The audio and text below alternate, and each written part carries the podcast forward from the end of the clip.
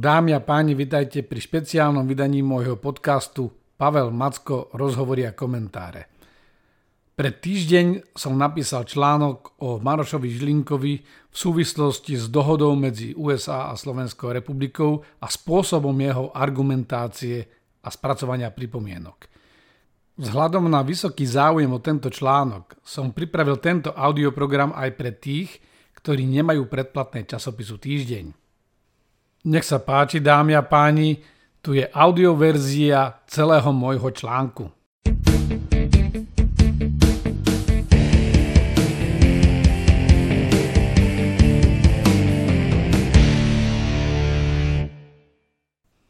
Muž s mentálnou výbavou Kremľa, Maroš Žilinka.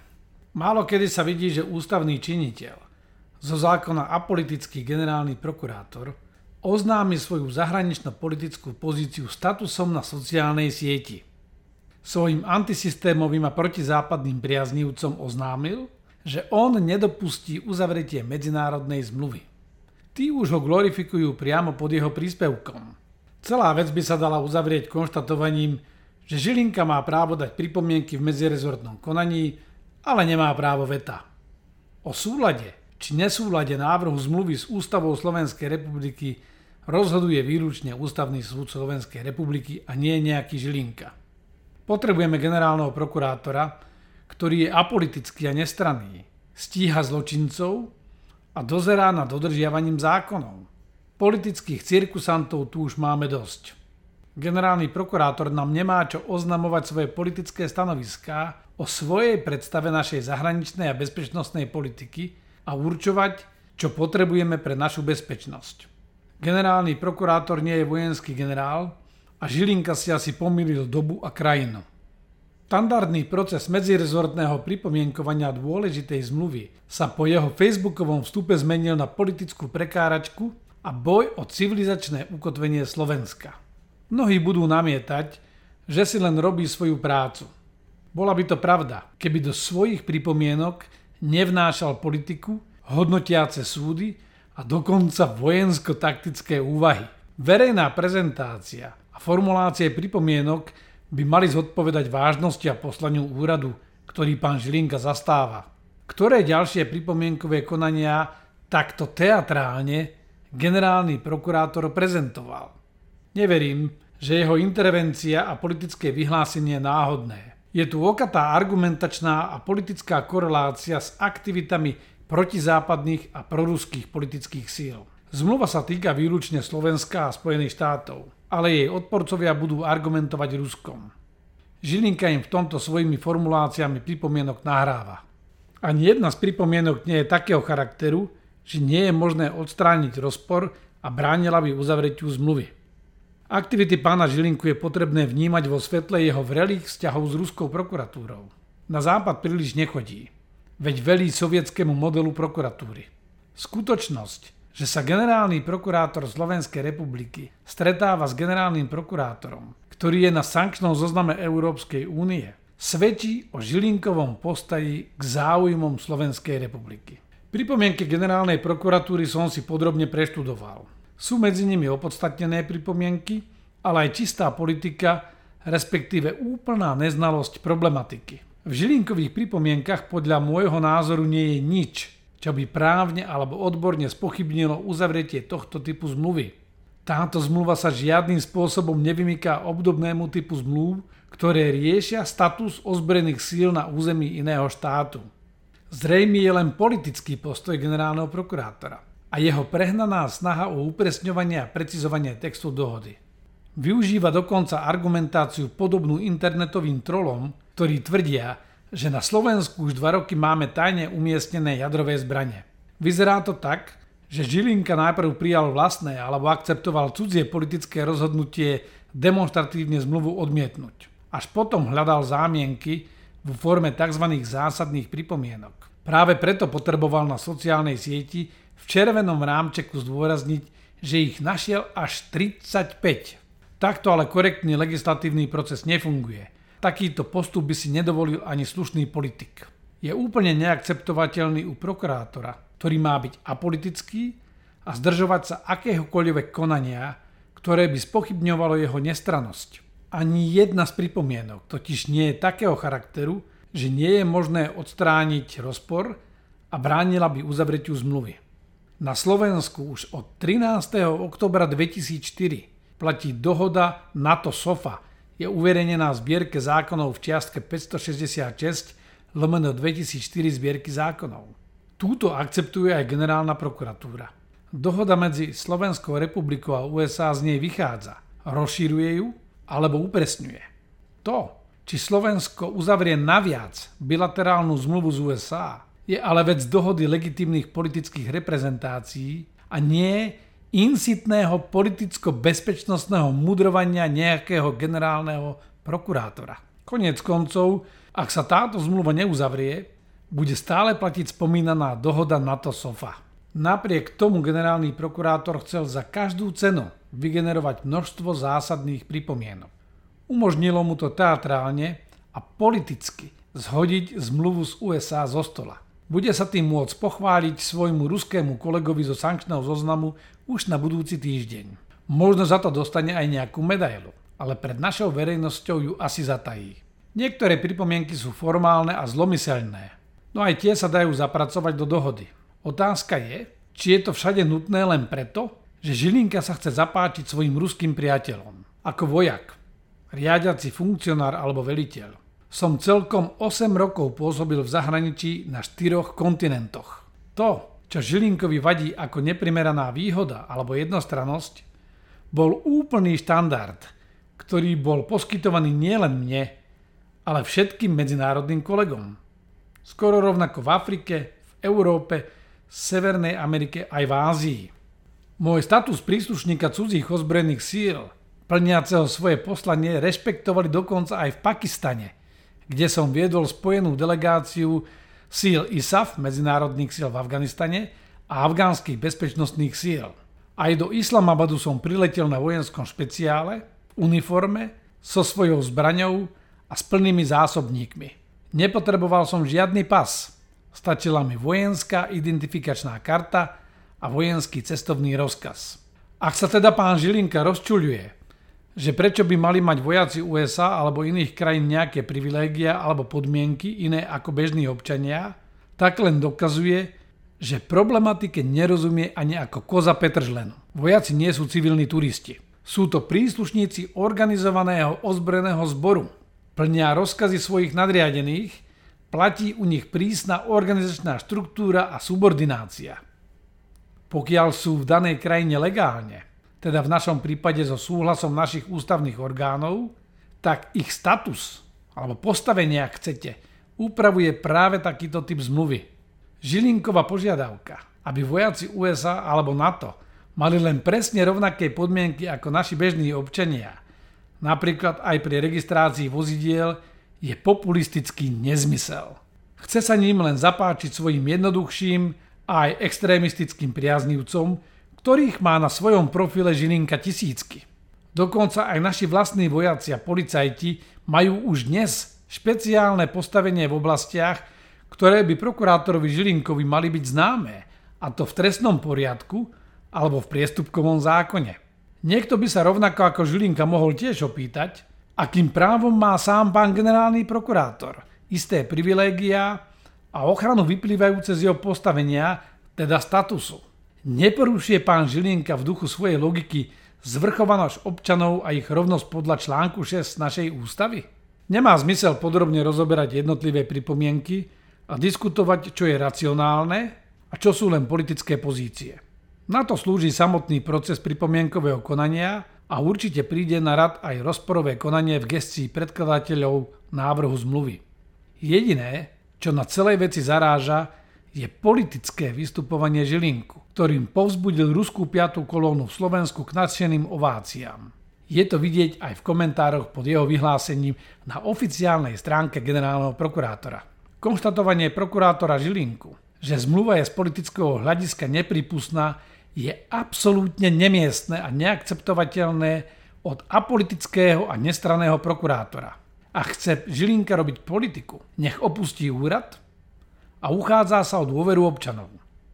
Neexistuje žiadna ústavná skratka pre generálneho prokurátora, ktorá by umožňovala jeho aktívne politické pôsobenie počas výkonu funkcie. Žilinka sa púšťa aj do vojensko-taktickej argumentácie, ktorej ale vonkoncom nerozumie. Je na veľmi tenkom ľade. Uvediem len pár príkladov.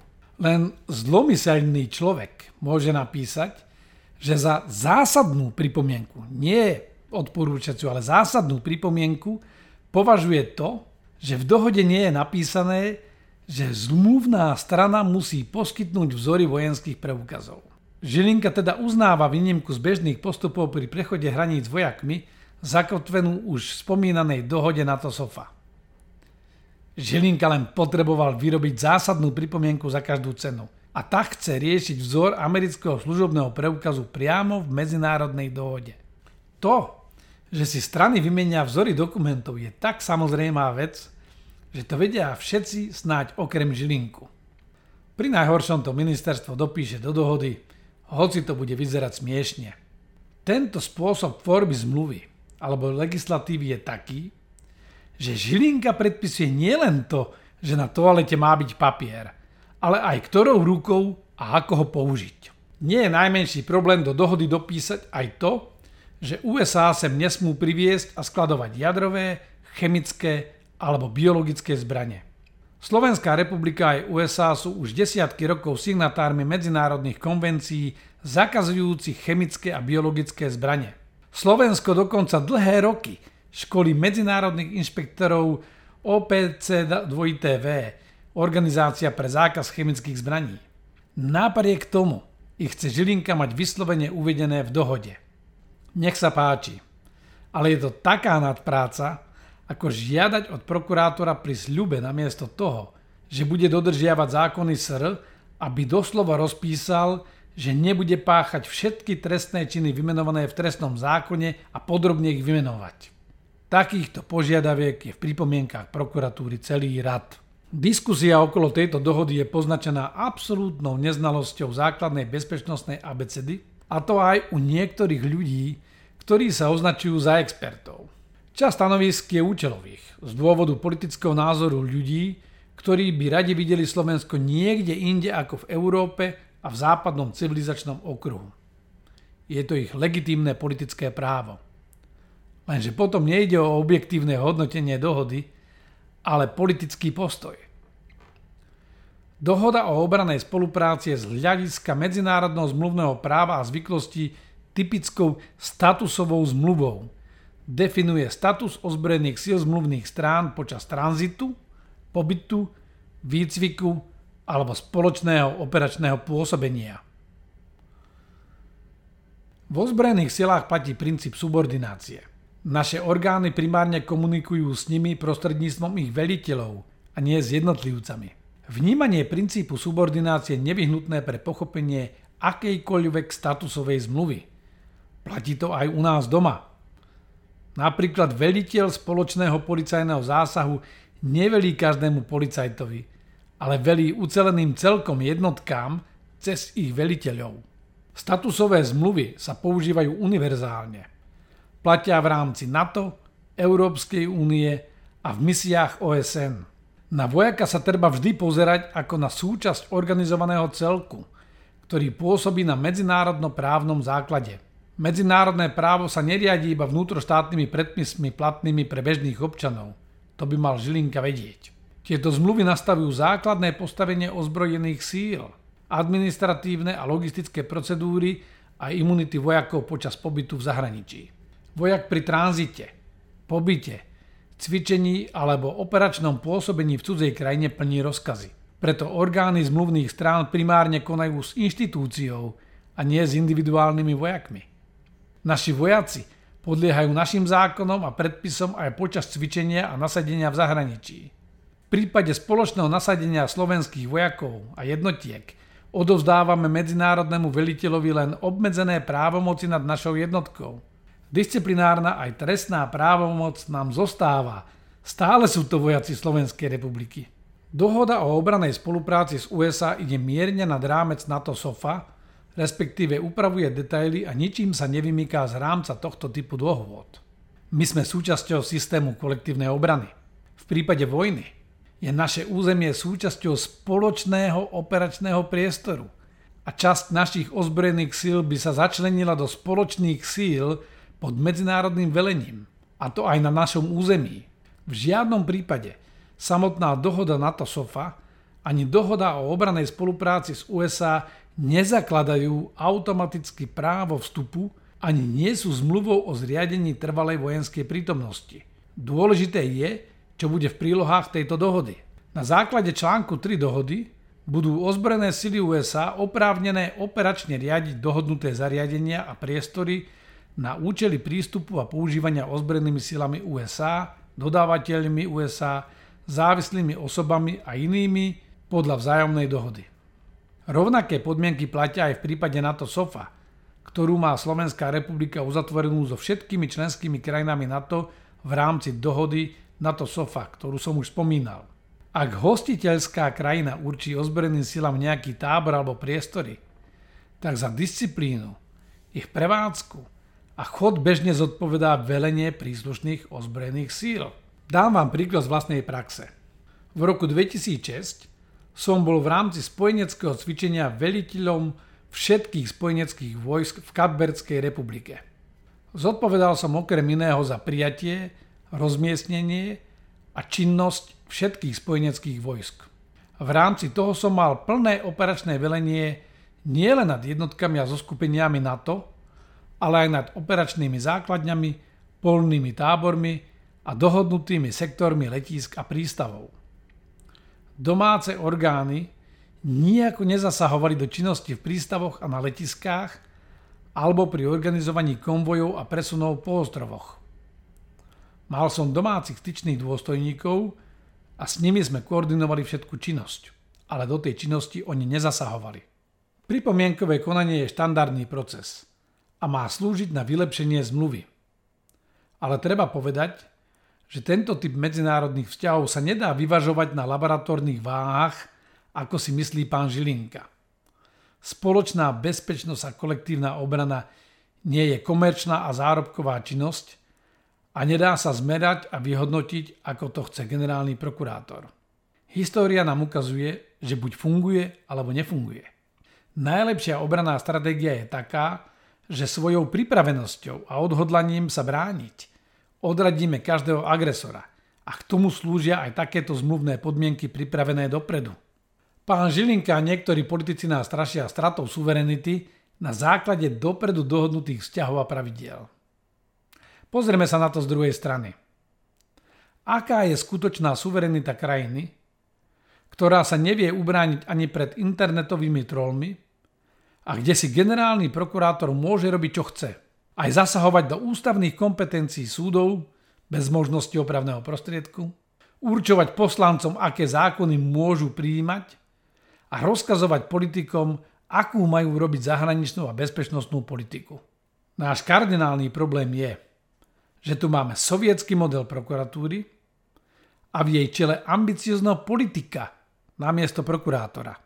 Ten sa chodí do Moskvy pravidelne radiť, ako tento systém za každú cenu udržať.